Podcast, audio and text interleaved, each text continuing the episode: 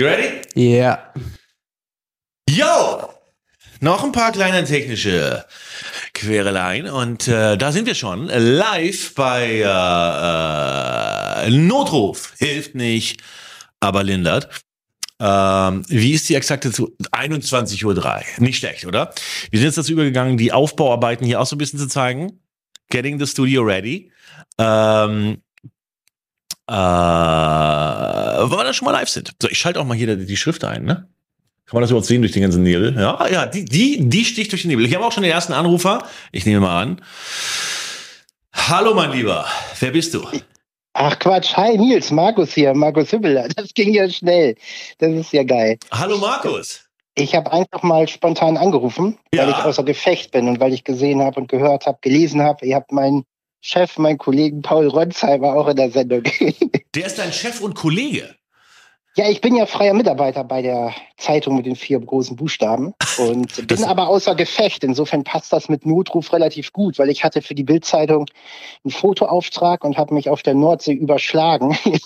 Du bist der Fotograf. gebrochen. Du bist der Fotograf. Du bist Fotograf da, ne? Genau. genau, wir sind ja schon ziemlich lange vernetzt bei Facebook. Genau. Ja, ja, genau, genau, genau. Du machst auch so, du machst auch so großartige äh, Naturaufnahmen von Vögeln in deinem Garten und so weiter. Ja, genau. Also insbesondere ähm, als die Corona-Pandemie war und man da irgendwie, da sind ja sämtliche normalen Veranstaltungen weggebrochen. Und da habe ich mich in mein Tarnfeld zurückgezogen und äh, Aufnahmen gemacht. Ja, und jetzt habe ich eine unfreiwillige Pause, tatsächlich bis Januar. Was ist denn los? Kann- Ja, ich hab, äh, hatte für die Bildzeitung auf der Nordsee eine Reportage gemacht über Gezeitentaucher. Das sind so Taucher, die ähm, unter ganz widrigen Bedingungen quasi äh, 70 Meter tief tauchen in der Nordsee, um da zu irgendwelchen Schiffswracks zu gehen. Und da sind wir hingefahren mit so einem Schlauchboot. Und das waren relativ hohe Wellen zwar, aber das habe ich auch schon oft gemacht. Ne? Ich bin ja hier ein Kind der Küste. Und äh, wir hatten so. Kind der so Küste Schla- heißt, wo, wo bist du da, wo bist du da konkret?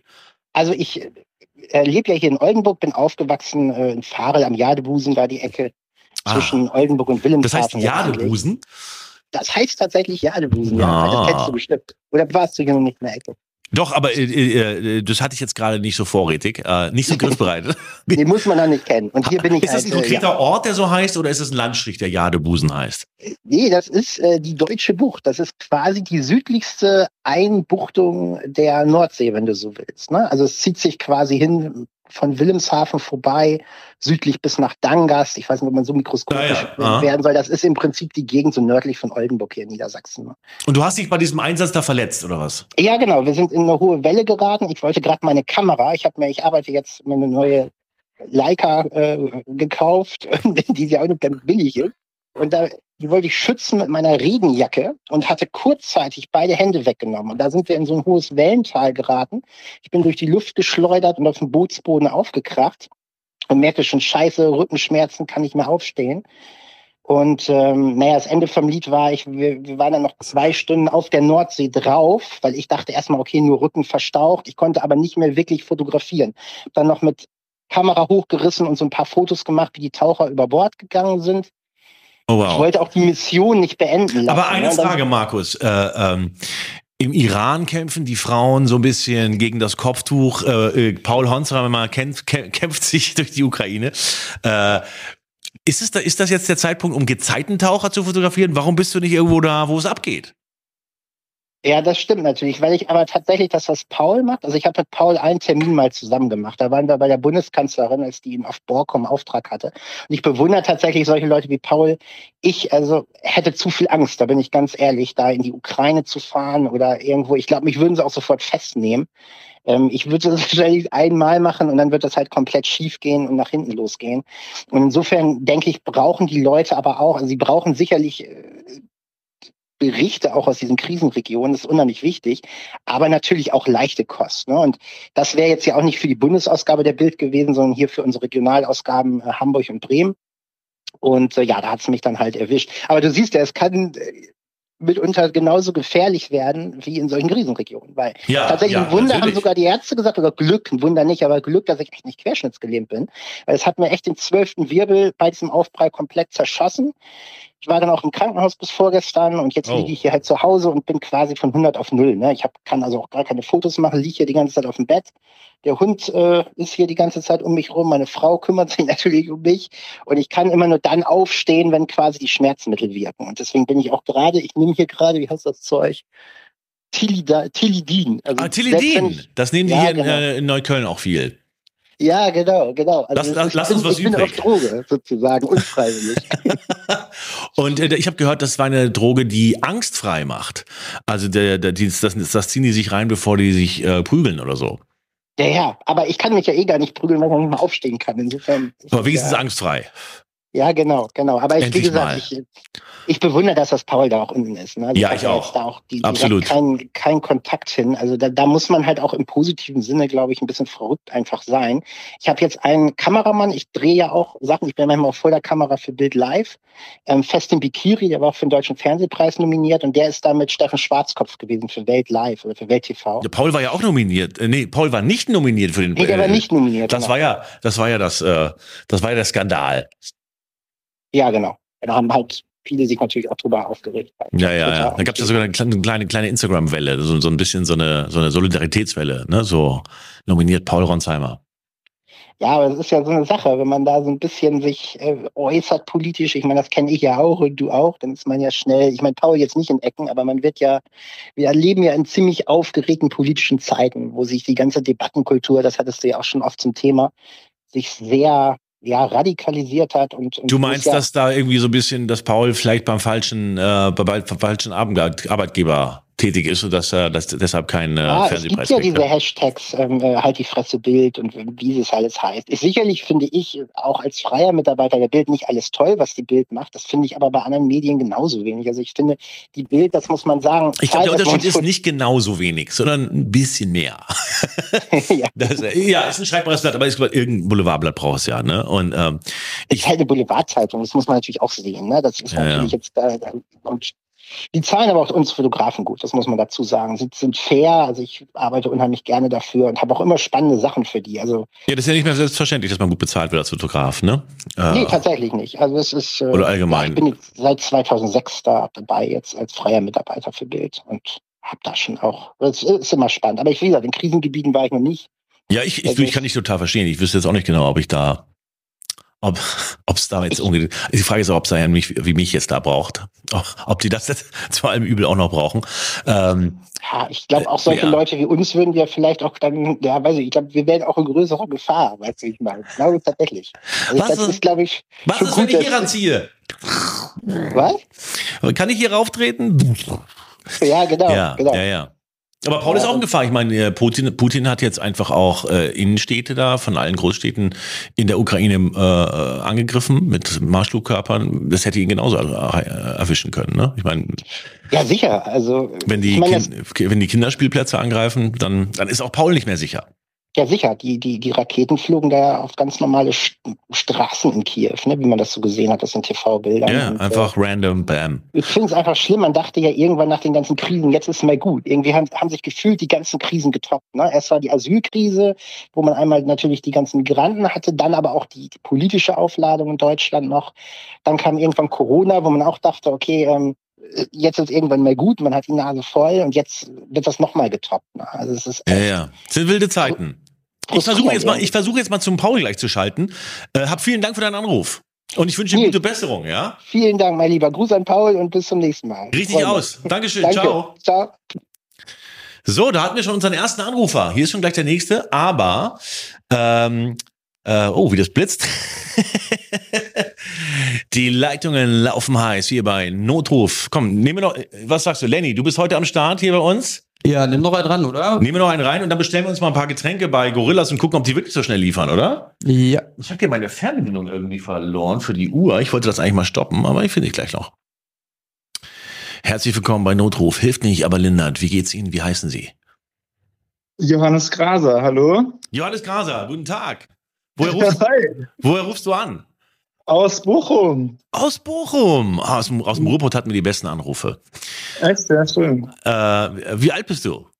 Äh, 38. 38. Ah, ich erinnere, Ja. ich erinnere mich dunkel. Ähm, äh, warum rufst du an?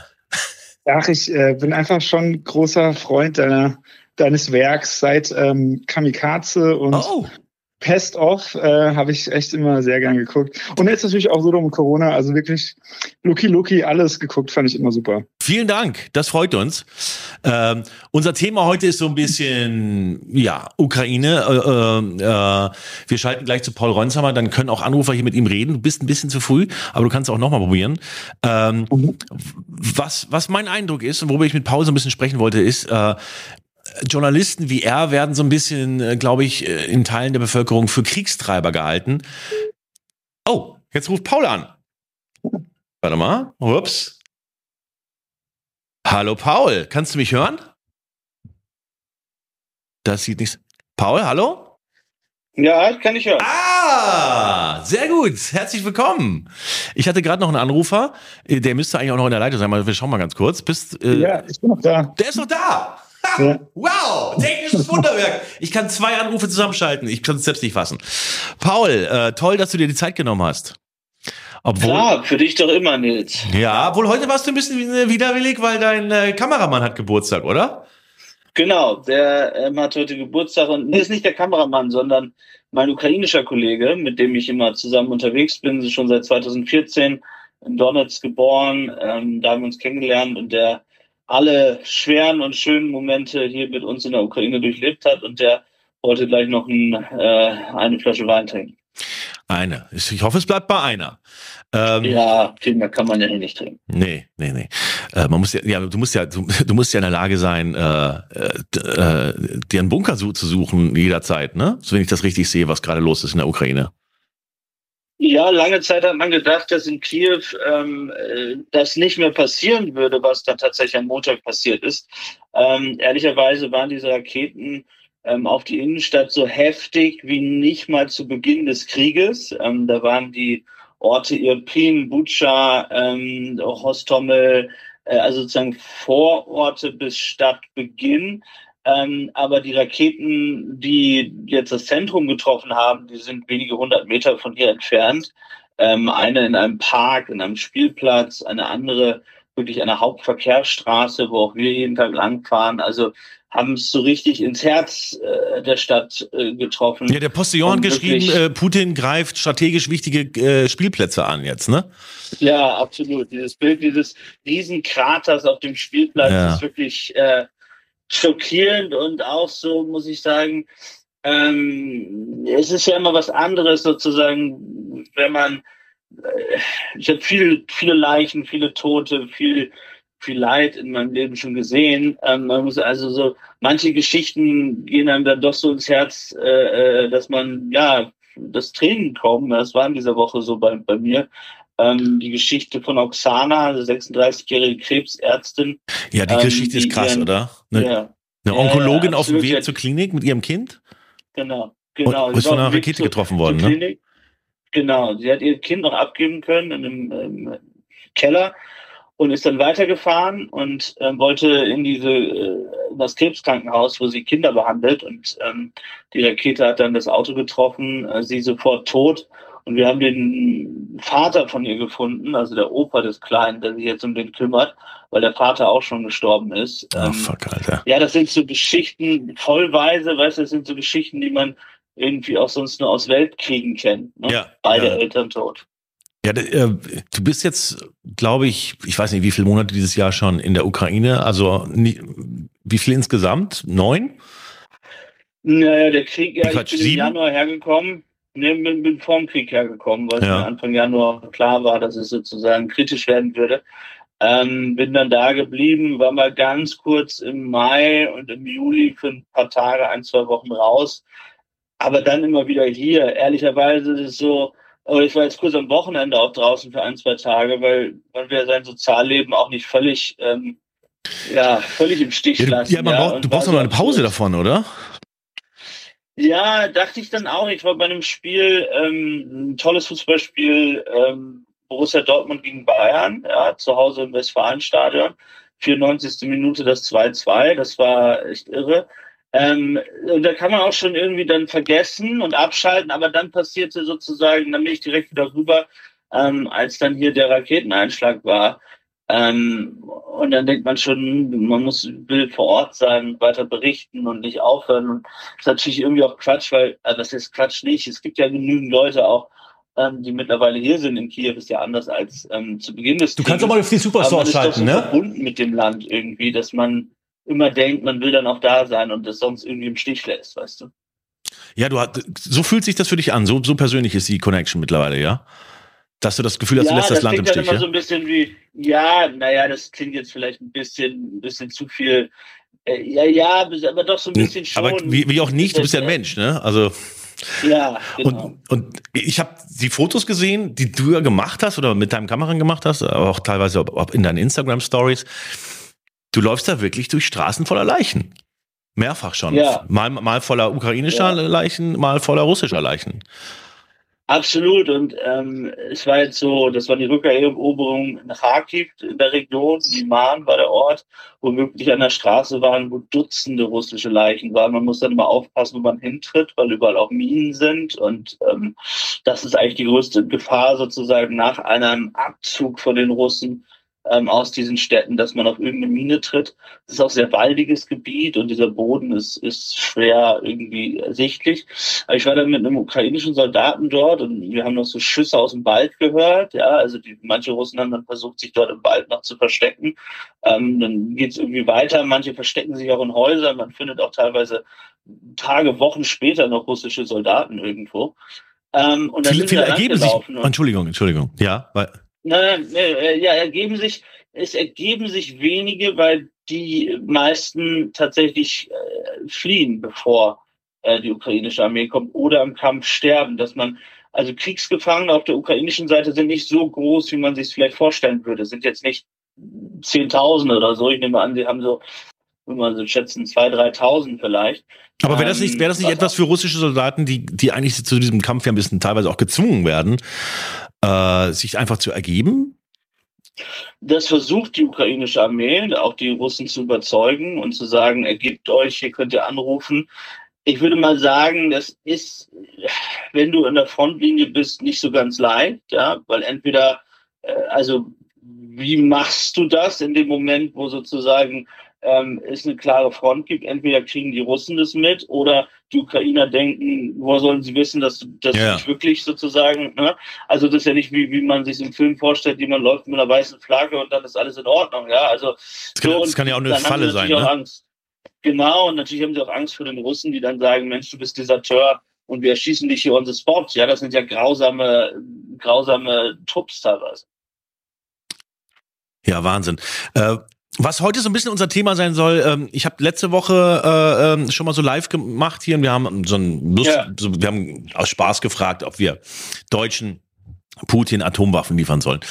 Und ähm, äh, hatten dann aber durchaus, äh, durchaus ernste Gespräche. Äh, jemand hat äh, empfohlen, dass man der Ukraine Atomwaffen liefert, damit die dann sicher ist vor Putin. Ähm, Naja, das ist eigentlich eine sehr spannende, äh, sehr spannende Forderung. Eigentlich schon, ne? Sagen. Ja, naja, also die Geschichte ist ja so, ähm, kurz nach Staatsgründung ähm, der Ukraine hatten sie 1994 noch Atomwaffen, die haben sie dann abgegeben. mit dem Vertrag, Ähm, äh, mit, mit der Zusicherung Russlands mit einem- niemals ja, Krieg zu haben. ne? Genau, niemals Krieg von Russland zu, zu haben. Und man muss schon sagen, ähm, natürlich bedeutet Abschreckung am Ende auch, dass sich jemand nicht traut anzugreifen. Ja, Genau. also das ist schon, hat schon einen, einen, einen Grund. So, äh, es ist, es ist so, ähm, wir leben jetzt auch gerade in diesen Minuten, hat irgendwie Emmanuel Macron getwittert, ne, we don't want äh, World War, ja, also sozusagen, die, der Westen versucht sich auch schon leicht wieder abzusetzen, Joe Biden auch, ja, im Sinne von, wie würde man reagieren, wenn, aber am Ende ist alles natürlich auch wieder eine Einladung ne, für, für die Atombombe, wenn der Westen oder wenn Putin zumindest nicht das Gefühl hat, dass der Westen hart reagieren würde. Das ist das Einzige, was ihn abhalten kann, dass die Nachteile die Vorteile überwiegen. Jetzt kann man sagen, was sind die Nachteile eines Einsatzes ähm, von, von Atomwaffen oder von einer taktischen Atomwaffe? Ähm, Für, für die Nachteile Erstens für ihn.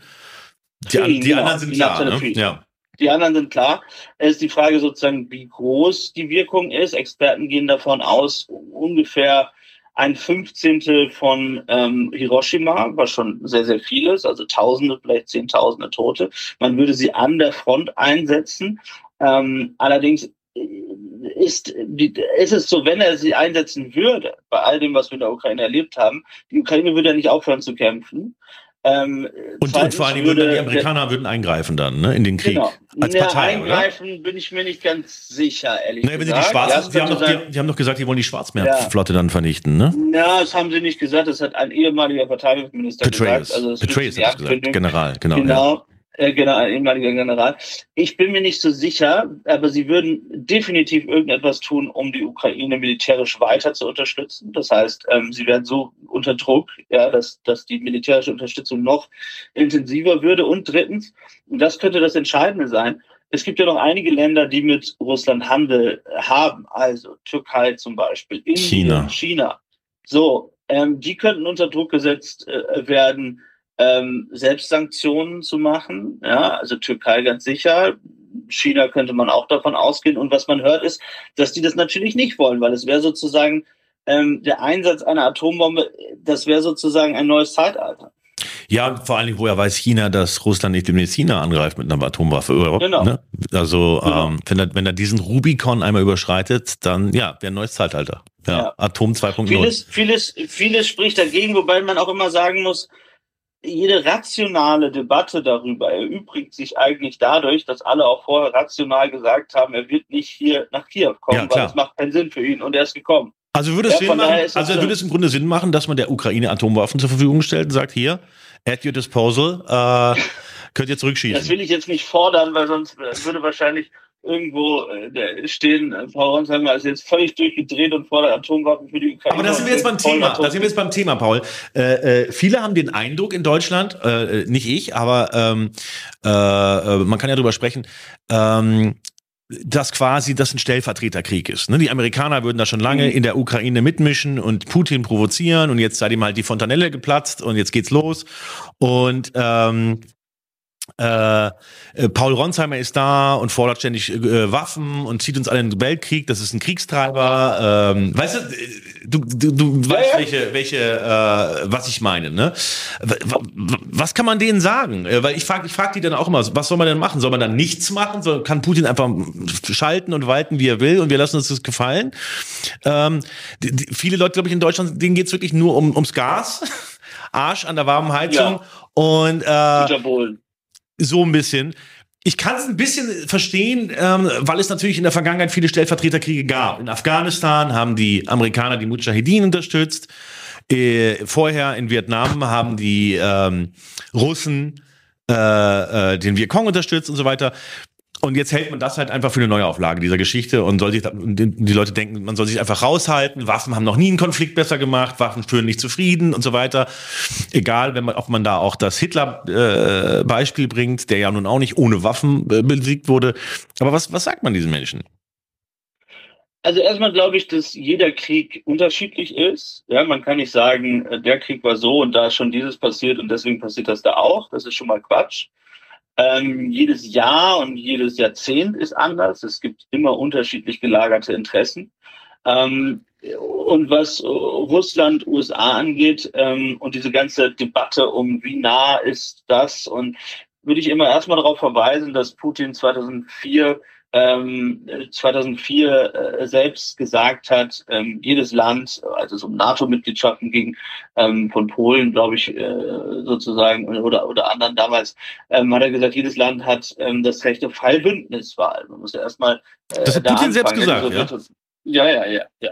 Da gab es sozusagen ähm, da gibt es, äh, da gibt es ähm, ganz. Äh, Könntest du es auf Supersource lassen und ganz kurz das Fenster ähm, hinter mir zumachen? Ähm, Danke. Hört ihr nicht mehr? Oder ich höre dich. Umgestellt. Hallo? Ja. Ähm, ja, ich höre dich wieder.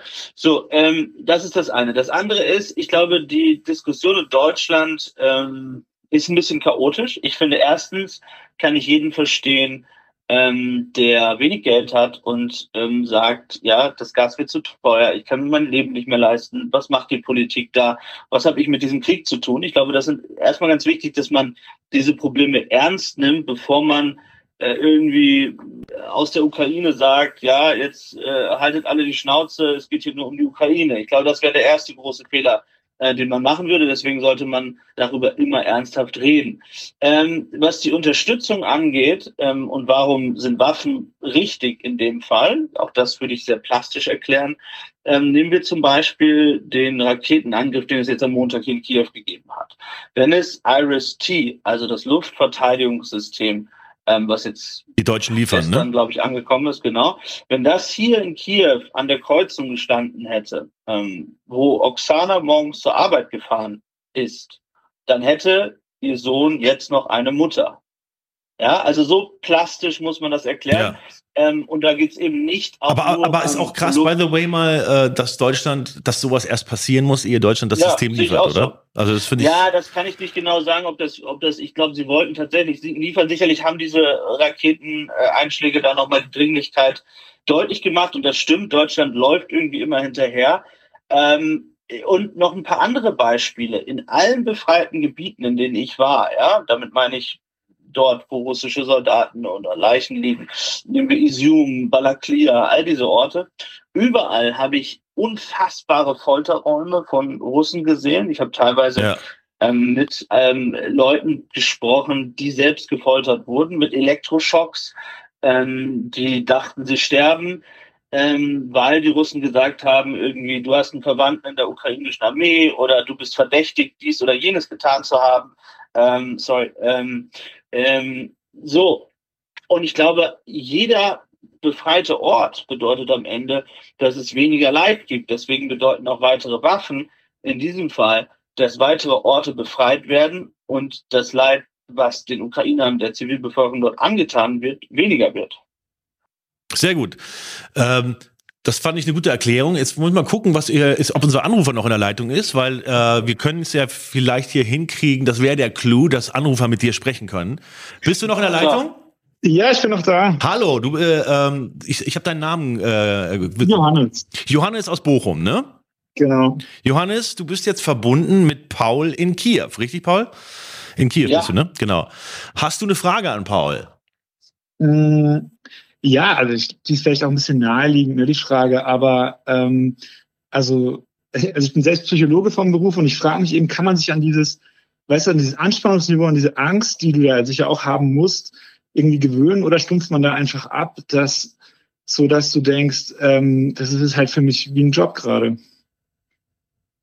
Ja, wie ein Job ist es irgendwie nie so richtig, ja, weil man einfach viel zu viel Zeit ähm, dort verbringt. Es ist nicht so, dass man sagen kann, man steht auf und man geht ins Bett und das war jetzt der Job. Das ist ja irgendwie 24-7 am Ende Job und das fließt dann so über. Natürlich, äh, also gut, Privatleben gibt's hier nicht viel.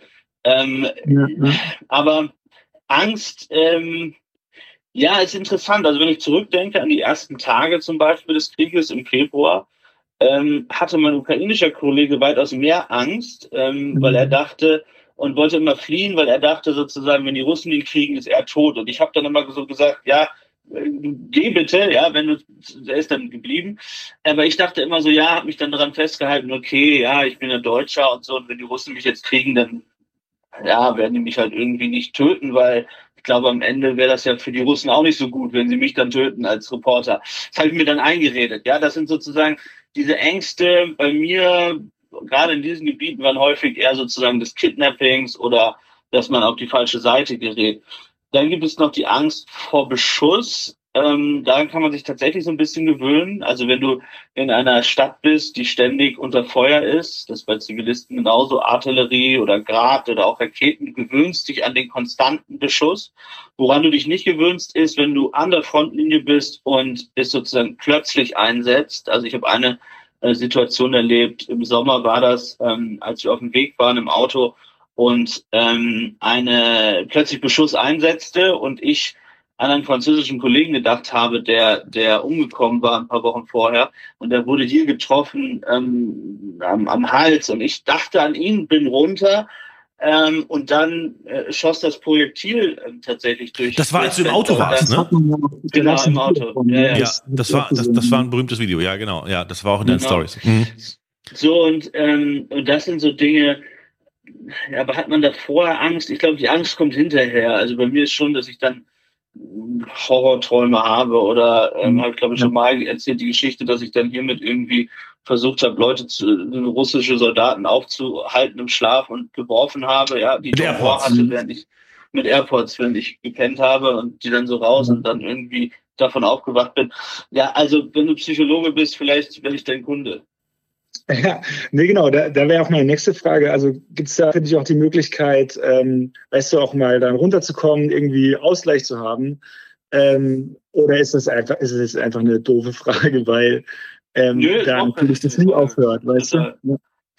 Also ich glaube, äh, äh, gesund wäre, wenn ich, wenn ich zum Beispiel mehr Sport treiben würde, gesünder essen würde und, also weiß ich nicht, Musikinstrumente zu Hause spiele, habe ich früher mal als Kirchenorganist. Ähm, jetzt Habe ich sogar mehr. schon mal live erlebt auf Äh, einer Hochzeit. Gar nicht schlecht.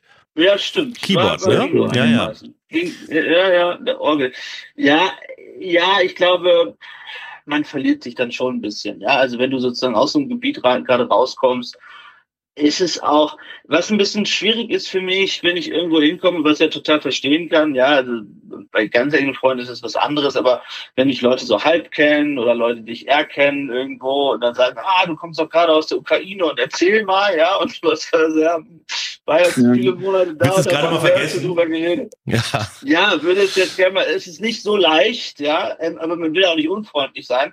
Das heißt, es ist gerade, wenn so ein Konflikt oder ein Krieg gerade so, ähm, äh, so eskaliert schwer, davon Abstand zu gewinnen. Und dazu kommt natürlich ein Smartphone, ja, würde mich auch als Smartphone-süchtig bezeichnen, ähm, wo du eine Twitter-Timeline hast oder einfach irgendwie ständig Nachrichten von Freunden bekommst, wo passiert was. Du kannst ja, ich glaube, es ist der erste große Krieg, den man wirklich ähm, ja in den sozialen Medien Live verfolgen kann, ne? sekündlich, ja. sekündlich Ja. verfolgen kann, ähm, auch ohne dass man dort ist.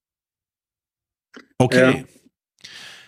Oh Mann, ja, danke dir. Johannes. Und ich, Ich hoffe, weiterhin die Daumen und alles Gute. Du warst der Danke. erste, der erste, den wir hier nach Kiew schalten konnten. Super, dass geklappt hat. Vielen Dank für deinen Anruf. Ich, ich, ich Ja, schmeiß voll dich jetzt mal aus der Leitung, damit noch jemand anderes Ja, reinkommen kann. Ja? Ruf gerne wieder an. Bis dann. Alles Gute. Gerne, Liebe Grüße aus. Bochum. Ciao. So, jetzt schauen wir mal, ob noch jemand sonst sich so meldet hier. Ihr könnt anrufen und äh, live in äh, li- 0190. live mit Paul Ronsheimer chatten. Du kriegst doch Geld dafür, wenn die da anrufen, oder? Ist das Zieh mal- so eine Abzocktelefon? Zieh mal dein Shirt aus. Unsere kleine ukrainische Telefonhure ist am Start. Nein, das ist eine ernste Geschichte, aber Humor ist ein Bewältigungsinstrument. Äh, ihr könnt anrufen und wenn ihr eine Frage an Paul habt, äh, stelle ich euch durch zu ihm. Ähm, ja, gibt es denn eigentlich von der, von, äh, vom Verlag her, von der, äh, von der Bild, äh, eine psychologische Betreuung?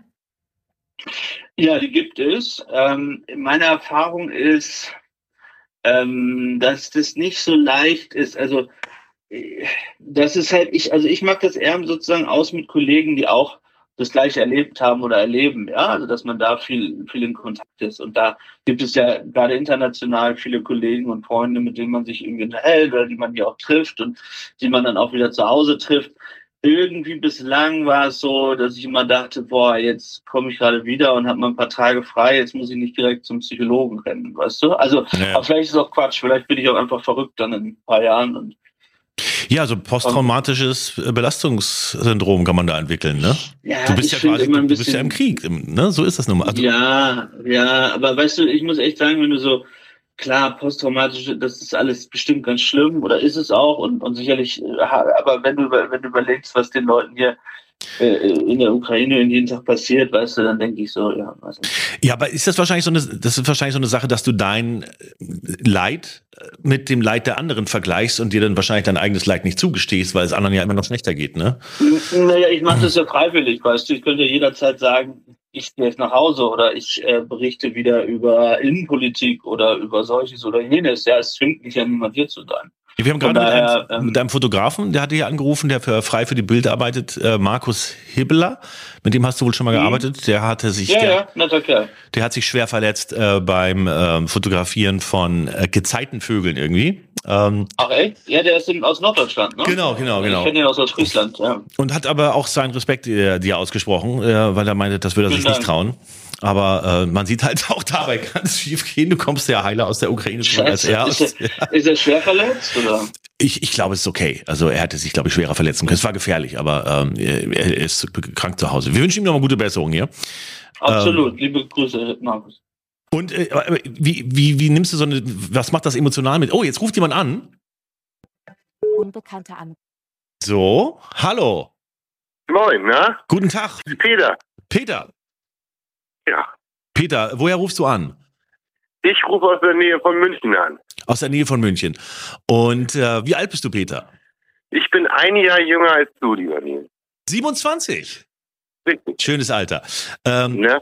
äh, der, der Paul sitzt sozusagen äh, äh, auf heißen Kohlen, wortwörtlich, in, äh, ähm, auf dampfenden Ruinen in, in, äh, in Kiew. Hast du eine Frage an ihn? Ja, was mich tatsächlich interessiert, sind seine äh, Beweggründe, warum er das durchzieht, was er da macht. Wenn er jetzt ganz ehrlich ist, ist, ist er äh, quasi Ritter des Rechtes und möchte ähm, deportieren darüber, damit die Leute die Wahrheit erfahren. Weil ich habe manchmal den Eindruck, dass äh, der Narzissmus ihn irgendwie in die Krise treibt. Da würde ich gerne mal eine ehrliche Ja, Antwort haben. Der, er hat den Ja, Eindruck, ja, Der absolut. Narzissmus. Ob, das, Narzissmus. ob das Narzissmus, ne, ob du quasi aus narzisstische Beweggründe hast, da äh, in, in Kiew Ja. zu sein. Also, was die Ukraine angeht, ich berichte ja tatsächlich seit boah, 2013 irgendwie aus dem Land. Da war ich auch noch mal eine Spur jünger, ungefähr, weiß ich nicht, 26, 27. Und mich hat von Anfang an irgendwie viel mit dem Land verbunden. Also gerade der Beginn des Freiheitskampfes am Maidan und zu sehen, wie sich so diese Gesellschaft demokratisiert, ähm, wie sie irgendwie für europäische Rechte äh, kämpft. Und mich hat es total fasziniert, wenn man aus Deutschland kommt, sozusagen so ein Land zu erleben, damals, wie gesagt, vor zehn Jahren. Und habe es dann immer wieder begleitet und nicht aufgehört, hierher zu kommen, auch privat. Hab Jetzt ist die Leitung, glaube ich, kurz tot. Schade. Ja, Hatte da, da ist er und, wieder. und Oh, wir haben schon äh, gedacht. sorry, sorry. Und als der, als der Krieg, schon. als der Krieg, als oh der, Gott, ja, wir dachten Nein, schon. Nein. Und als der Krieg, als der, als der Krieg losging, ähm, ja, habe ich schon irgendwie als meine Verpflichtung gesehen, hier zu bleiben, erstens in Kiew und ähm, zu berichten. Wem gegenüber? Mir selbst wem gegenüber? gegenüber. Mir selbst gegenüber. Ja, weil ich irgendwie äh, gesagt habe, ich möchte, ich, es wäre jetzt irgendwie feige von dir, jetzt abzuhauen. Ja, natürlich habe ich drüber nachgedacht, auch ähm, wie das ist, ob ich wirklich in Kiew bleiben kann. Ich hatte Zelensky schon getroffen und Klitschko getroffen und so weiter. Ähm, so, und dann ging es weiter und dann hatte ich schon sehr häufig das Gefühl, ähm, dass nicht ich alleine, sondern unser ganzes Team ähm, viele Menschen getroffen und viele Geschichten erzählt hat, die sonst nicht ähm, hätten erzählt werden können. Zum Beispiel diese Woche habe ich gerade erwähnt äh, die Geschichte von Oksana. Ich habe ein ganz tolles Team. Ich arbeite mit Jorgos zusammen. Der Kameramann ist Vadim, mein ukrainischer Kollege, wie gesagt, der heute Geburtstag hat. Ähm, und ich glaube schon, dass das, dass das einen Unterschied macht oder einen Unterschied machen kann. Ähm, gerade in einer Diskussionskultur, ähm, wie wir sie in Deutschland haben. Wir haben am Anfang viel über die Sanktionen gesprochen und über die Frage, warum die Deutschen so drauf sind, wie sie drauf sind oder Teile davon und wie sich das verändert. Und ich glaube schon, dass gerade Leute, die sich mit dem Land intensiv auseinandergesetzt haben, die viele Kontakte haben, ähm, da schon für Aufklärung sorgen können. Das glaube ich. Was willst du die Totale, ja? am Ende? Zu, für, zu, zu wessen Wohl agierst du? Mein, weinst du zu agieren? Wenn du sagst, naja, du ich stehst hier selber schon hin, als, als, nein, nein, als Journalist glaube ich in, allererster Linie ähm, äh, nehmen wir jetzt diese Woche oder die letzten Wochen ähm, die Situation so genau zu beschreiben äh, wie möglich, wie sie ist. ja, aber natürlich der- auch. ist- du bist ja parteiisch. Der Journalist wäre ja nicht parteiisch. Also Nein, das, deswegen das sehe ich, ich dass der anders. Begriff Journalist, da- das, das sehe ich anders. Dann okay, da das sind wir uns da nicht das einig. Ja, weil, also ich, ich halte mich Aber, da aber, sozusagen. aber er hat ja schon an- recht, du bist ja, du, du bist ja, äh, also ja, ich glaube, er erkläre ich jetzt, erkläre ich jetzt. Also, Ich wollte mal ganz kurz einordnen. truthful- Äh, Du, du bist ja, ja, schon ja, jetzt ja. Gegen, gegen, die, gegen den Aggressor Putin, ne? Also, Ja, natürlich. Ich glaube, man, ich glaube, man kann, man kann, Kann man nicht sagen. Also äh, äh, äh, Christian Amanpour hat immer gesagt, truthful but not neutral. Ja, und ich glaube, ähm, das spiegelt es sehr gut wider. In einem ähm, in einem Krieg wie diesem kann man nicht allen Ernstes ähm, neutral sein. Ja, ich kann nicht dort stehen und sagen, Ähm, naja, ich höre mir jetzt mal an, also Wladimir Putin hat jetzt die Ukraine angegriffen, ähm, die russischen Soldaten, das muss ich alles genauso verstehen wie die Ukrainer. Aber was ich dennoch machen muss, ist, oder machen, also da, da, das ist sozusagen meine Aufgabe, äh, truthful zu berichten. Und da gebe ich dir gerne ein Beispiel. Ähm, wenn du sagst, ich bin, ähm, äh, ich bin nicht neutral, in der, vor drei Wochen zum Beispiel, ähm, haben wir aus ähm, dem Osten berichtet und haben untersucht, ob es wirklich stimmt, was die ukrainische Armee gesagt hat. Da ging es um die Frage, äh, das ukrainische Verteidigungsministerium hat ähm, Zähne getwittert und hat gesagt, äh, die seien irgendwie Folteropfern rausgerissen worden. Ne? Dieser Eimer mit den Zähnen, ne? Genau, Goldzähne. Genau, sah, aus wie, sah aus wie Goldzähne, Zähne. ja. Genau. So, und wir, auch unsere Redaktion wollte das irgendwie so, da war die Diskussion, berichten wir das jetzt schon, das sagte das Ministerium, wir haben gesagt, nein, nein, auf keinen Fall, ich glaube diese Geschichte nicht. Ähm, und dann sind wir dorthin gefahren und haben nach langer, langer Recherche den Zahnarzt getroffen, der uns gesagt hat, das ist vollkommener Quatsch, das sind die Zähne oder die Kronen, die ich in den letzten 30 Jahren ähm, dort Patienten in dem Dorf gezogen habe. Ja? Und nicht und äh, etwa, damit, etwa, russische Folterer, ja, die sie dann äh, genau. äh, ukrainischen äh, Folteropfern genau. entgezogen das, haben. Ja. Und das meine ich sozusagen mit Truthful Reporting. Ich hätte ja genauso ja, gut, wenn du jetzt sagst, weißt du ja aber auch nicht. Du hängst jetzt ja an Informationen von zweiten und dritten.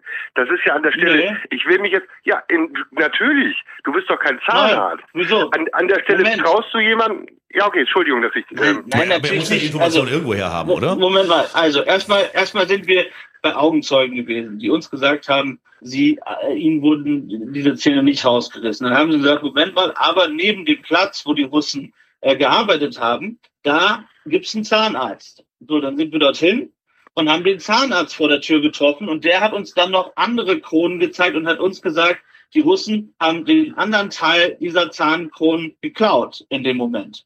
Ja, also dieser, der, der hat das, der hat das 100 Die Russen haben einfach äh, äh, gedacht, das wären Goldzähne und haben das aus einer Zahnarztpraxis geklaut. Genau. Sie haben aber nicht, wie das ukrainische Aus äh, genau. Verteidigungsministerium behauptet hat oder genau. angedeutet hat, äh, äh, Folteropfern rausgerissen. Genau. Nun, ja, okay. Okay, pass auf, Entschuldigung, wenn ich einmal äh, zwischenglitsche. Dann, äh, was nee, ich eigentlich okay. sagen will, was ich eigentlich sagen will, ist, ähm, es gab schon unendlich viele grausame Kriege in naher und äh, ferner Vergangenheit und was sich immer herausgestellt hat, war, dass die tatsächliche Perspektive in der Gegenwart des Erlebens eine andere war als in der nachträglichen Aufarbeitung.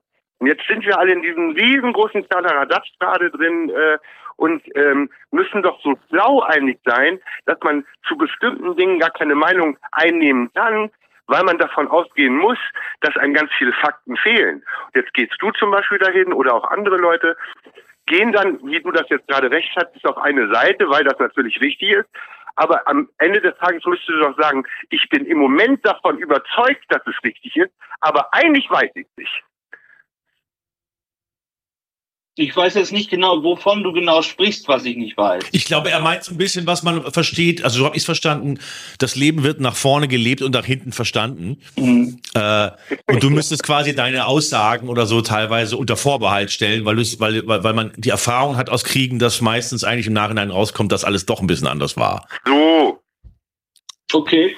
Ähm, also wie am Ende sozusagen die Geschichtsbücher aussehen, das kann ich nicht sagen, aber ich glaube, es gibt einfach äh, ganz klare Fakten Fakten, äh, in diesem Krieg zumindest, ähm, die klar belegen, was Russland getan hat, was Wladimir Putin getan hat. Ich glaube, wir müssen nicht darüber streiten, wer wen angegriffen hat und ähm, was Wladimir Putin vorher gesagt hat und hinterher gesagt hat. Ich glaube, wir müssen auch nicht darüber streiten, welche Kriegsverbrechen in bestimmten Orten begangen wurden. Das ist äh, vielfach belegt, die ich auch selbst gesehen habe.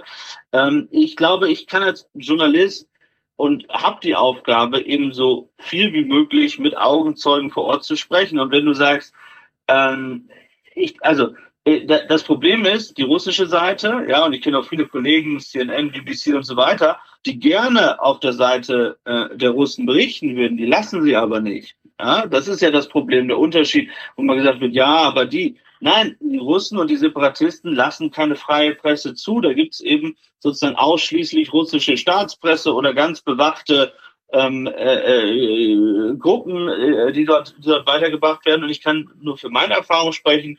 Ich kann hier äh, ja relativ frei recherchieren und berichten. Und das ist, glaube ich, ein großer Unterschied zur anderen Seite. Hm, ja, natürlich. Ähm, wes, wes, ähm, Brot ich esse, das Lied ich singen. Du stehst ja auch hinter jemandem. Das ist ja genau das parteiische, der parteiische Moment. Wenn du dich jetzt auf die russische Seite stellen würdest, dann würdest du dann auch in deren Auftrag auch frei berichten können. Ne? Aber ich will dich gar nicht anklagen. Nee, hat er ja gerade gesagt, meine das kann, nicht. er hat ja gerade gesagt, er kann, er kann nicht bei den Russen einfach. Äh, Nee, nicht frei berichten. Nein. Wenn du Nein, dich auf nein, das ist doch, ja, aber, aber noch einmal, der, der Unterschied ist doch, nein, nein, nein, nein, nein, nein, nein, nein, das hat nichts mit Philosophie zu tun. Die Fakten sprechen einfach eine andere Sprache. Noch ein Beispiel. Bleib jetzt bei dem Zahnarzt. Wenn ich das bei den Russen hätte ich gar nicht die Möglichkeit gehabt, dort frei zu recherchieren, mit den Menschen frei zu sprechen, weil dort immer sozusagen ein russischer Geheimdienstmann, Offizier mir den Weg gegeben hätte, wo ich langgehen soll. Und das ist, ähm, so erlebe ich die Ukraine nicht. Hm. Ja, ich, also es gibt äh, in, in anderen Medien, äh, Printmedien oder so, sind da auch schon differenzierte äh, ähm, äh, Meinungen und, und ähm, Evaluierung irgendwie am Start, wo ich denke, okay, jetzt, aber ich will gar nicht. Ich stelle dir eine andere Frage, damit, damit ich da nicht, äh, damit wir uns da nicht verhaken, weil ich das auch gerade doof von mir selber finde. Äh, was ist denn dich, für dich der Unterschied zwischen Journalist und einem Reporter? Und wo siehst du dich eher? Ich sehe mich absolut als Reporter, ähm, als jemand, der vor Ort ist, äh, der viel mit Menschen spricht, der ähm, versucht, äh, Atmosphäre äh, sozusagen aufzufangen, zu beschreiben, sowohl in Video als auch in Text. aber ein Reporter ist halt auch ist halt einfach eine Variante des Journalismus, oder? Genau, ja, ja, klar. Mein Lieber, vielen Dank für deine Frage und deinen Äh, Anruf. Vielen Dank, dass ich dabei sein durfte Sehr und vielen gerne. Dank, dass du da bist und das alles möglich machst auf deinen Nacken. Geiler Dankeschön. Typ. Vielen Dank. Vielen, vielen Dank. Tschüss, schönen Tschüss. Abend. Danke für den Anruf. Äh, interessante Fragen, oder? Äh, und, Ja, und, viele, absolut. und die Leute haben viele Vorbehalte mittlerweile. Ne? Die glauben, die glauben nicht mehr alles, nehmen alles so hin, sondern äh, Nee, ich glaube, die Vorbehalte gab es in Wahrheit schon immer, ja. Ich glaube, das Problem ist nur, also das war jetzt, der- oder ist ja eine sehr angenehme Diskussion. Ähm, ich habe immer das Gefühl, was ich jetzt so bei Twitter erlebe, ja, dass sozusagen Leute, die anderer Meinung sind oder, oder sagen, ihr lügt alle, dass die sehr ausfallen werden und mir oder anderen vorwerfen, wir wären ja nicht bereit, sozusagen zu diskutieren. Es ruft jetzt ruft einer an. sehen. Ja, genau. Den nehmen wir doch mal rein.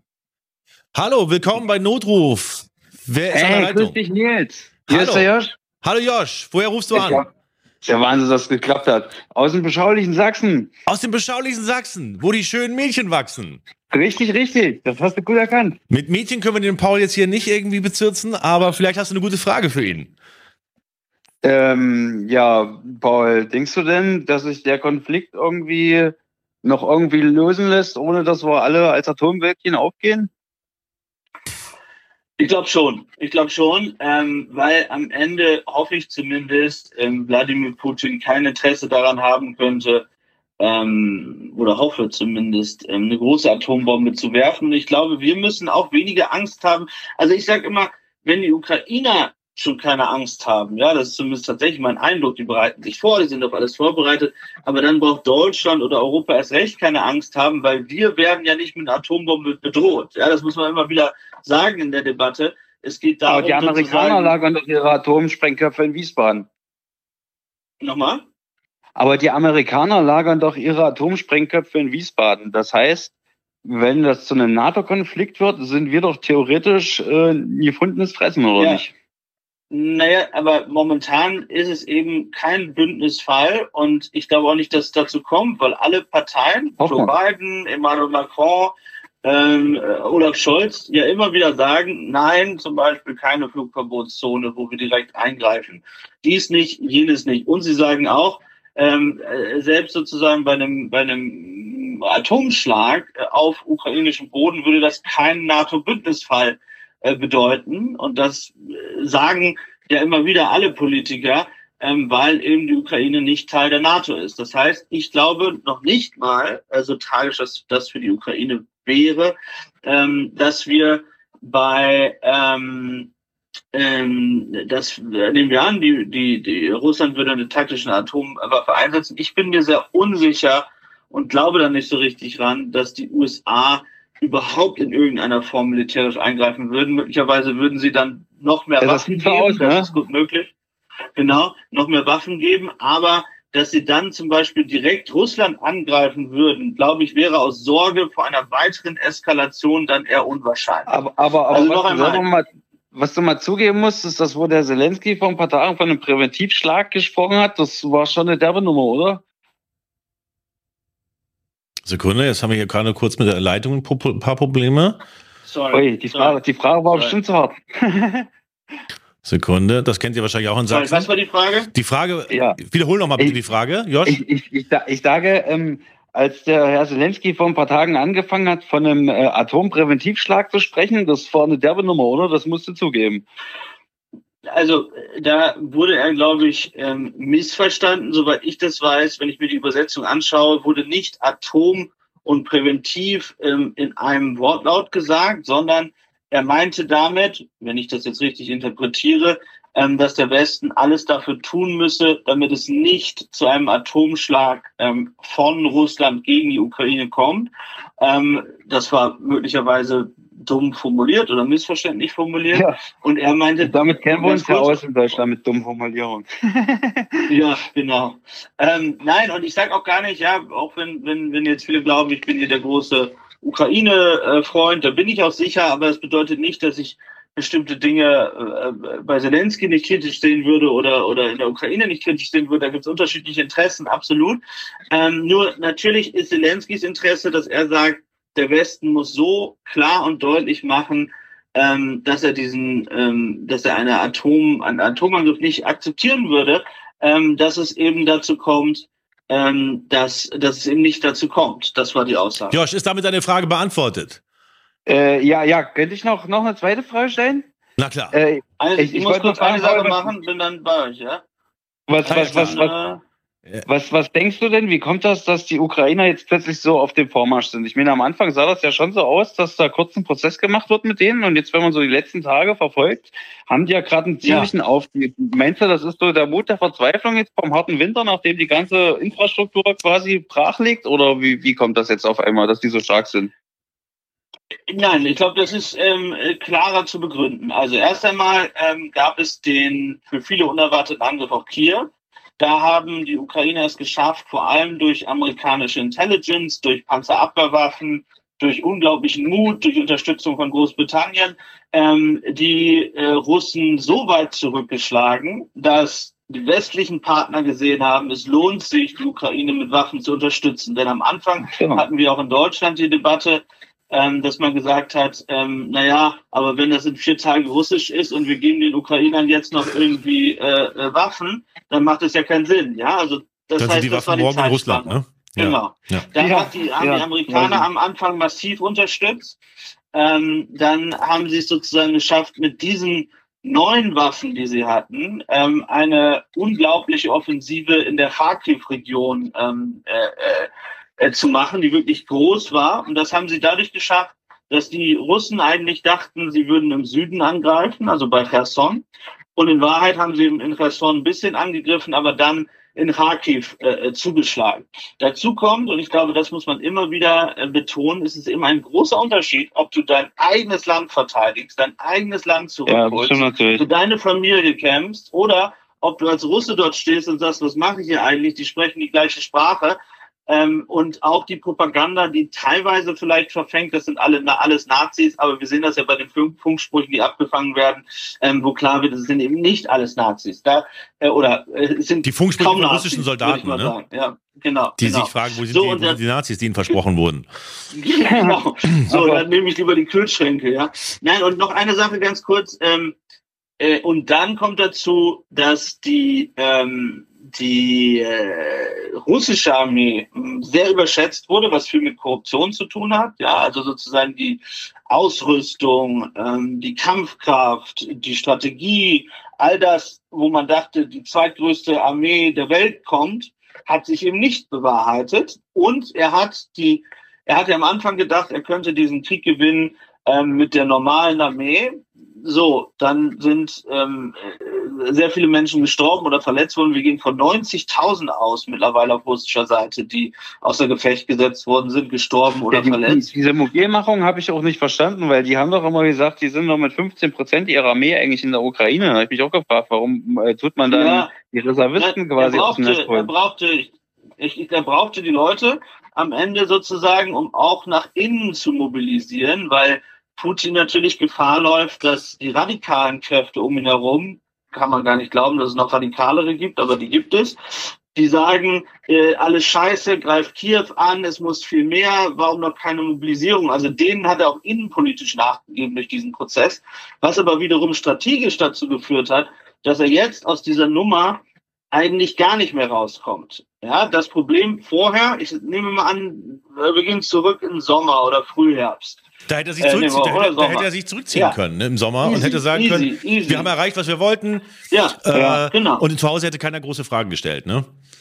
Absolut, er hätte sagen können, ich habe Mariupol, die bösen Nazis, Azov, die habe ich besiegt, den Donbass habe ich fast erobert, Luhansk auch. Er hätte dann alle Kräfte dorthin schieben können, er hätte sich aus, aus diesen Regionen zurückziehen können und vor allem hätte das zu Hause noch nicht ähm, diese Welle gemacht. Jetzt ist natürlich Ja, das das. Problem, er hat Damit wäre er durchgekommen in wahrscheinlich. Ja. großen, genau, und jetzt hat er natürlich in großen Ankündigungen gesagt, äh, Cherson, äh, äh, äh, Luhansk, Donetsk äh, und so weiter sind russisch und dadurch hat er natürlich etwas aufgebaut, was jetzt sehr, sehr schwer für ihn sein wird, zumindest persönlich dort rauszukommen. ja, okay, das glaube ich. Josh, haben wir damit die, hat er damit deine Frage Ja, äh, beantwortet? Danke für das, für das offene Gespräch, für die ehrlichen Antworten, Nils. Ich feiere dich schon seit Kamikaze. Du bist in der Jugend. Mega geile Sendung. Mach weiter so. Vielen Dank. Du warst mal ganz groß. Dankeschön. ich muss nur noch 200 werden. Äh, Dankeschön. Du wirst wieder ganz groß, meint er wohl. wieder, genau, wieder. Ihr Alles beiden, klar, Nils. ihr beiden steif. Vielen Dank. Tschüss. Ciao. Grüße nach Tschüss. Sachsen. Da kommen noch interessante Fragen hier, oder? Ja, sag mal, wie spät ist denn? Ich habe ja gesagt, Es ist eine Minute vor zehn. Wie sieht's aus bei dir? Kannst du noch einen Anrufer reinnehmen? lass, ja, warte, lass, lass mich ganz kurz was gucken. Ja, ist klar. Mach, guck du Ja. mal was. Ich nehme den Anrufer rein schon mal. Ja, Herzlich willkommen bei Notruf. Wie heißt du? Ja, Harald. Hallo. Hallo Hallo Harald. Nils, hallo Paul.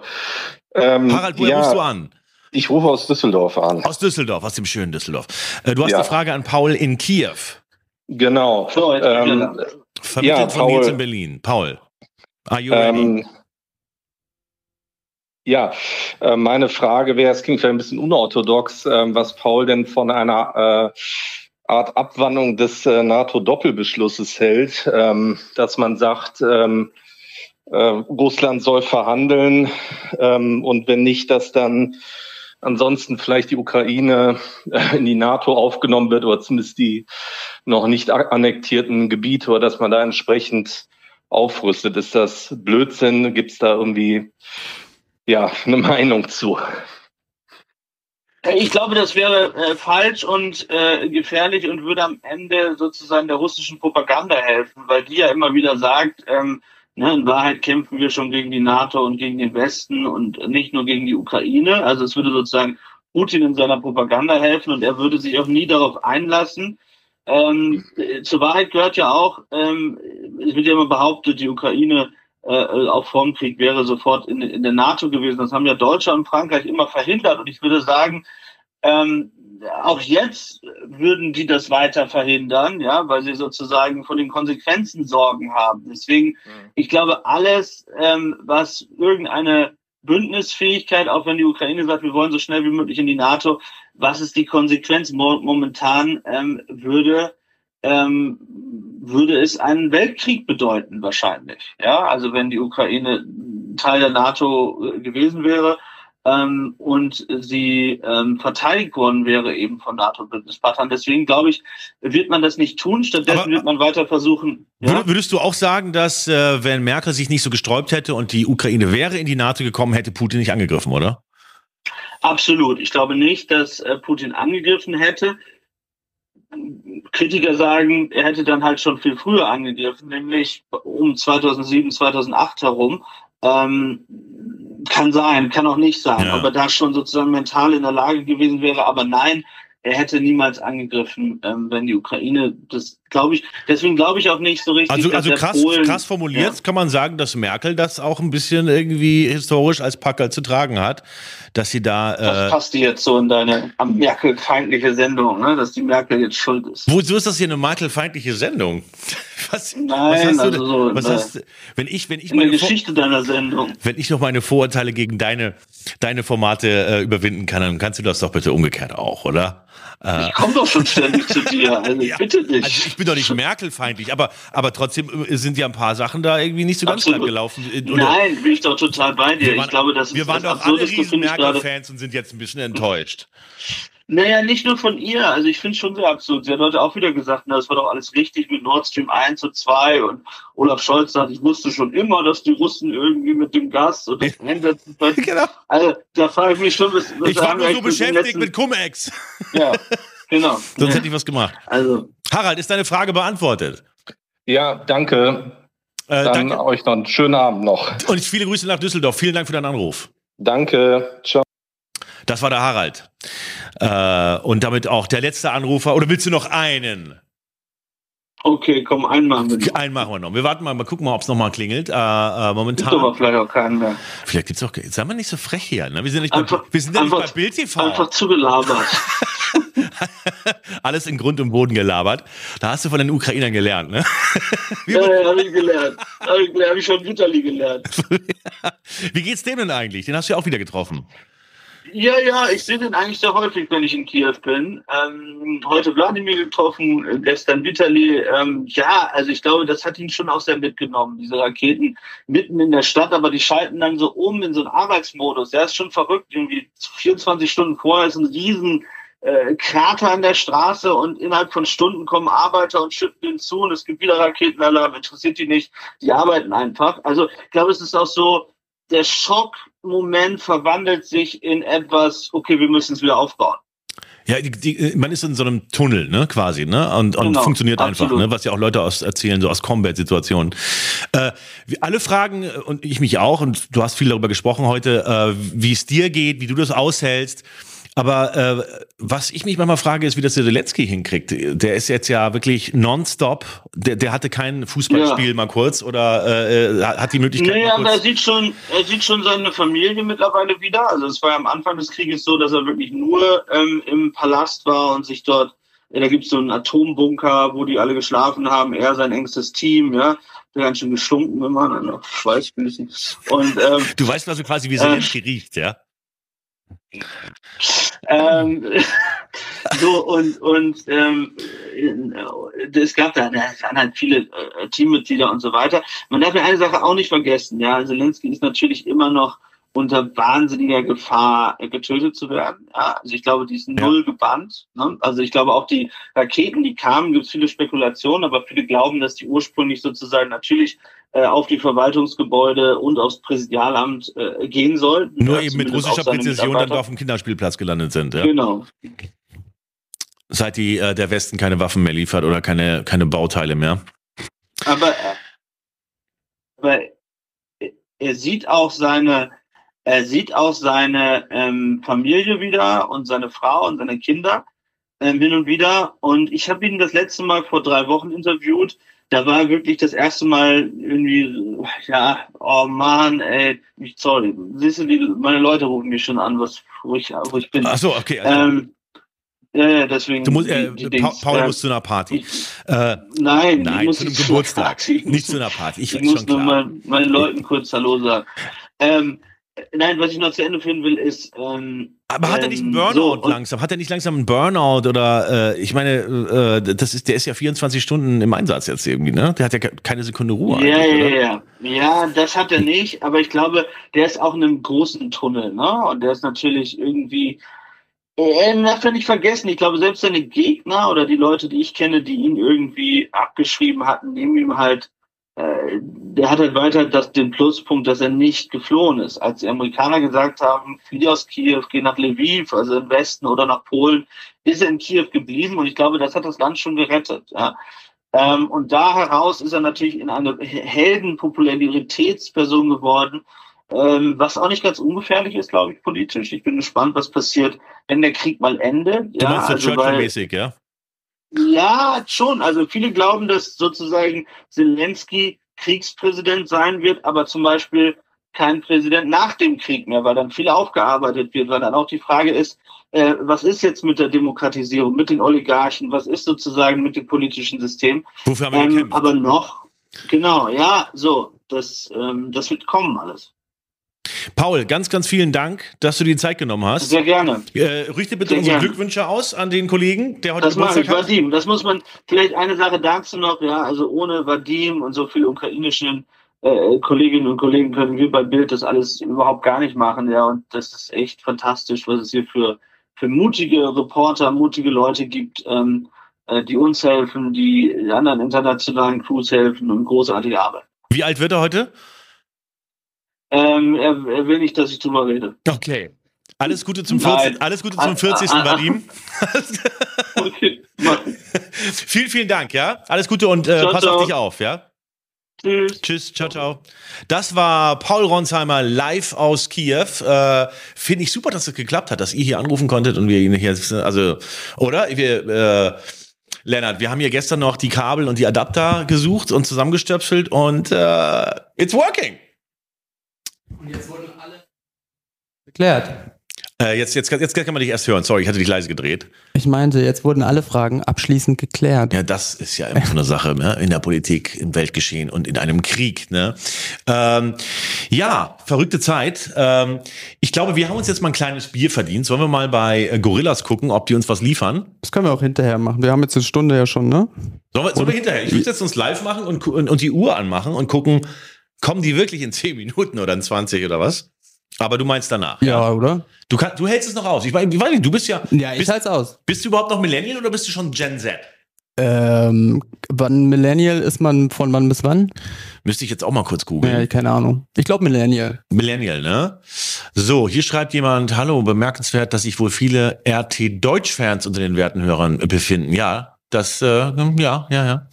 Frage, warum neigen die Deutschen ganz besonders zur Dämonisierung derer, die sich auf ihrem Grund und Boden verteidigen? Siehe, was gesagt werden muss. Und nun die Ukraine. Ist das die unverarbeitete Schmach des Zweiten Weltkriegs, fragt Marina. Marina, ja, das können wir. Ihnen jetzt nicht mehr fragen. Ich, äh, äh, ich glaube aber, dass die Antwort darauf so ein bisschen äh, in, den, in, in den Antworten, die er gegeben hat, auch schon drin lag. Ähm, ja, ich, ich habe ich hab schon den Eindruck, dass es so eine gewisse Scheißegal-Stimmung gibt. Irgendwie so eine, ja, sollen die da mal unter sich machen. Ich kann mir vorstellen, ich kann es ein bisschen verstehen. Es kommt halt aus den anderen Kriegen, wo am Schluss immer irgendwas anderes rauskam. Und äh, äh, die Leute haben das Gefühl, ähm, sie werden verarscht. Ähm, ich glaube aber in diesem Fall trügt das Gefühl. Aber äh, wenn ein Anrufer, wie vorhin passiert, ähm, dem Paul nicht mal richtig glaubt, wenn er selbst da war und dann eine Ich glaube, da ging es ein bisschen um was anderes, oder? Ja, aber Der meinte, dass man als Journalist vielleicht keine Meinung beziehen sollte und für Genau. Waffenlieferung ist und das kann man ja schon nachvollziehen. Ja, andererseits, was, was, was ist denn, wenn du Auschwitz befreist als Journalist für die Times? Bist du dann dafür oder gegen? Dann Ich- bist ich du kein Journalist dann mehr, bist du oder? neutral. Dann bist du ein Freier. Ja, ja, du bist doch. Ich glaube nicht, dass ein Journalist immer neutral sein muss. Also es gibt ja Dinge, die offensichtlich ein Fehler sind. Ne? Also Zum Beispiel möglicherweise auch Waffenlieferung, kann ja auch sein. Man ja, weiß oder, es ja noch ja, nicht. oder Folterkeller. Ja, genau. Aber man weiß es ja, man kann ja jetzt nicht sagen, äh, ne, das meinte ja der Anrufer, dass man das in der Rückschau sehen wird. Ja, was heißt das? Was heißt das dann im Umkehrschluss jetzt gar nichts machen oder was? Nee, aber muss man ja kann sich ja schon die Frage Dinge, so wie stellen. sie sich darstellen, oder? Ja, aber man kann sich ja schon die Frage stellen, ob es quasi äh, hilfreich ist. Es wird ja genug über den Na, Krieg berichtet. Natürlich darf man sich die Frage stellen. Das, das ist ja ganz klar. Ich glaube aber nicht, dass sich nur die Frage gestellt, sondern dass da gesagt wird, pff, nee, lass mal und wir liefern keine Waffen, da verdienen doch doch nur den Rheinmetall dran und äh, letzten, ne, also das ist, glaube ich, so was gedacht wird. Ne? Oder die, die Amerikaner äh, rühren da die Scheiße an und wir sollen dann die Waffen bezahlen. Oder so- solche Gedanken, glaube ich, herrschen da. Und ihnen Mhm. ist nämlich nicht klar, dass wenn er die Ukraine einnimmt, als nächstes Polen, dann uns, oder? Also es ist ja nicht ausgeschlossen. Klingt unwahrscheinlich, aber es klingt unwahrscheinlich, dass er die Ukraine angreift. Ja. Okay. Oder was, wie siehst du das? Du hast da ja anscheinend eine ganz interessante Meinung. Erzähl doch mal. Äh, ich halte es einfach nicht für sinnvoll, jetzt ähm, meine politische Meinung dazu irgendwie noch kundzutun. Ich finde, das tun andere. Wir hätten- teilweise wir, gut. Wir hätten gerne die, die politische Meinung von einem Typen gehört, der so eine Brille trägt. und da aussieht, als würde er gerade in einem Puff sitzen und Online-Videospiele spielen. Das mache ich auch nebenher. Ja, ich mache ja auch die ganze Arbeit hier. Nee, also ich habe mich aus der aktiven Politik zurückgezogen und ähm, finde, das Feld wird gut beackert von Paul Ronsheimer und seinen Freunden und sollen die machen. Okay, ich höre mal ganz kurz hier eine Nachricht Ja, rein. klar. Äh, warte mal, hier hat uns jemand eine Nachricht geschickt. Ich höre erst mal rein. Hi zusammen. Ich wollte nur mal sagen, dass mit der Ukraine ist ja mittlerweile echt zermürbend. Und äh, So. hi zusammen. Ich wollte nur mal sagen, dass mit der Ukraine ist ja mittlerweile echt zermürbend. Und ähm, ja, Nils, danke für deinen tollen Penis. Okay. Jo, ja. Viele, viele Grüße an Marius. Äh, so sieht er aus. Ah. Vielen Dank für deine Nachricht, Marius. Äh, das ist der Marius. Kriegt krieg die Nee, Kamera, ist kriegt die nicht Kamera nicht so richtig scharf. Ja, ich ne? glaube, Muss muss bisschen zurück. So, Ja, warte mal, ist- warte mal. ja. Aber die wollen dann auch schon zeigen, den Marius. Der, das ist der Marius. Der liebt meinen Penis. Danke, Marius. Hm. Mein Penis Liebt dich auch. äh, ja, liebt dich auch, aber äh, er braucht halt auch, äh, er will auch andere Leute treffen. So, was schreibt mir denn hier? So, alles klar. Ähm, ja, dann würde ich sagen, Haben wir das, oder? du hattest noch ein kleines Spiel. Nee, das machen wir nächstes Mal. Das wird jetzt so ein bisschen aus dem Rahmen fallen, glaube ich. Ja, dein, dein Astrologiespiel, das du dir überlegt Ja. hast. Ja, Das passt jetzt so, so mittelgut. machst du mittelgut, okay. Dann, äh, dann spielen wir das das nächste Mal. Das war die zweite Ausgabe von Notruf, hilft nicht, aber lindert. Schön, dass ihr angerufen habt, schön, dass es geklappt hat. Traurig, dass sich das Telefon hier gar nicht mehr meldet gerade, aber vielleicht ist irgendwas Technisches. Vielleicht hast du wieder ein Kabel rausgezogen mit, deiner, mit deiner Playstation oder so. Alles klar, ich spiele jetzt einfach die Musik, die ich habe. Ja. Wenn ihr uns einen Opener basteln wollt oder Lower Thirds, so Einblendungen. Ich finde, wir sind ja auch so ein Community- Community-Projekt, ja. Ähm, äh, dann meldet euch bei uns. Äh, die Telefonnummer steht hier. Da gibt's ja auch ein WhatsApp. Da könnt ihr auch SMS hinschicken. Ähm, schreibt uns bei Instagram. Sodom und Corona heißen wir da immer noch. Sodom und Corona. Äh, mit Doppel-O. Irgendwie das andere war nicht frei. Ähm, abonniert uns da. Bei Instagram folgen wir übrigens, übrigens jedem, der uns folgt, zurück. Ist das nicht geil? Das ist sehr nett. Ja, deswegen ist das ein einziger Follower. Genau. Und ähm, ja, wenn jemand Lust hat, also quasi einen Opener zu basteln oder eine, eine, eine eigene Musik für für äh, für Notruf, wir werden das wahrscheinlich als eigenen Podcast ausgliedern. Dann äh, meldet euch bei uns. Äh, vielleicht können wir da zusammenarbeiten. Ähm, dass das hier Stück für Stück zusammenkommt. Einstweilen benutzen wir aber einfach noch die Musik hier äh, äh, von Sodom und Corona. Ähm, weil die so schön ist, oder? Kann man sagen, das ist der Grund, ne? Lennart, bist du eingeschlafen? Ich bin kurz abgelenkt. Ich habe im Chat gelesen. Ja. Ich Ah, sage einfach mal ja. Gibt's was Interessantes im Chat? Den habe ich jetzt gar nicht mehr so richtig beachtet. Äh, Ja, ich wurde gedisst. Lenny Matze bei Wish bestellt. Von Olaf. Alles klar, Olaf. hier ist wie Matze bei Wish bestellt. Und woher ist dann Matze? Der wollte ja eigentlich auch anrufen, aber ähm, tja, den haben wir vielleicht nicht erreicht oder der hat uns nicht erreicht. Man weiß nicht, vielleicht liegt er auch einfach im Bett und pennt. Liebe Grüße an dich, Matze. Der hatte äh, ein bisschen familiär zu tun. Hatte einen Trauerfall in der Familie, um den er sich kümmern muss. Ähm, aber ist bald auch wieder hier. Das war äh, Notruf. Hilft nicht, aber Lindert, vielen Dank, dass ihr eingeschaltet habt und bis nächste Woche. Da sind wir am Mittwoch am Start, ne? Mittwoch 20 Richtig. Uhr. Ach, warte mal, nee, wir haben noch was. Oh. Warte mal, bevor du jetzt schon den Kopfhörer abnimmst, Mhm. habe ich gesehen von hier. Äh, und zwar hatten wir einen Gast und dieser Gast ähm, ist Deutschlands bekannteste Hure. Eine feministische Prostituierte, die gerne, die darauf besteht, Hure genannt zu werden. Und die war bei uns zu Gast hier. Ähm, und äh, den Podcast könnt ihr am Sonntag sehen. Wir können mal ganz kurz reinschauen. Ich habe jetzt keinen Ausschnitt direkt, aber wir schauen einfach mal den Anfang, mal sehen, wie geht's da los. Salome Balthus war hier. Äh, ich drück einfach mal Play. So, und jetzt muss ich noch den Ton aufdrehen. Irgendwie ist hier kein Ton, ne? So sieht's hier aus. Warum ist da denn kein Ton? Warte, ich steck's mal aus. So, bums. Und dann steck ich's wieder rein. Das kennt ihr alle. Wenn ihr euch mit eurer Schwester gut versteht. Bitte gehen. Was, was? Die Ah, Escort-Seite. Und du erzählst was über die Girls? Also oder die, lieber Nee, nicht? nee, nee, das wollen die nicht. Okay, alles klar, dann lassen wir's. Hm, nee, nee. Aber, aber super nett von dir. Hey, aber, mach mal, mach mal, mach mal doppelt, Super Sauce. Kurz, aber, aber nicht so Okay, nee, doll. Aber klar, du kannst doch, du kannst die Startseite zeigen und du kannst. Ja, nee, sonst wäre ich mit dir. Das war, bevor die Sendung losging. Äh, ich habe nämlich das ganz alleine gemacht hier. Äh, äh, Matze war nicht da. Lennart war nicht da, niemand war da. In letzter Sekunde ist alles ausgefallen, aber wir haben durchgezogen. Salome Balthus und ich. Ja, das ist genau. Okay. Das ist übrigens das gleiche Mikrofon als der amerikanische Präsident. Aha. Das ist der, das erzähle ich allen Gästen. Das ist das amerikanische Präsident. Es ist exakt das. Das ist nicht das, ist nicht das gleiche, es ist dasselbe. Es riecht, also, ich, ich, ich mag nicht den, den alten Speichelgeruch alter Männer. Nee? Was ist mit dir? Bist du da nicht im falschen Job? Augen auf bei der Berufswahl, wa? So, Salome Balthus ist am Sonntag bei uns hier im Podcast zu Gast.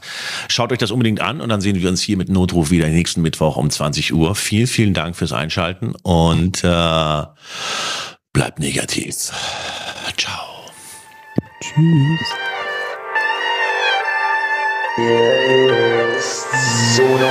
Und Corona, der Pandemie-Podcast für alle, die auch. Now the back. Back on the mic! Hier ist Sodom und Corona, der epidemische Pandemie-Podcast für alle, die auch keinen Bock mehr haben. Mit Nils und Mama, Mama, Mama, Mama, Matze. Und hier kommen sie, eure Lieblingspodcastchen. Miau. Miau, miau. Now listen, bitches, the podcasts are back, back on the mic. Hier ist Sodom und Co.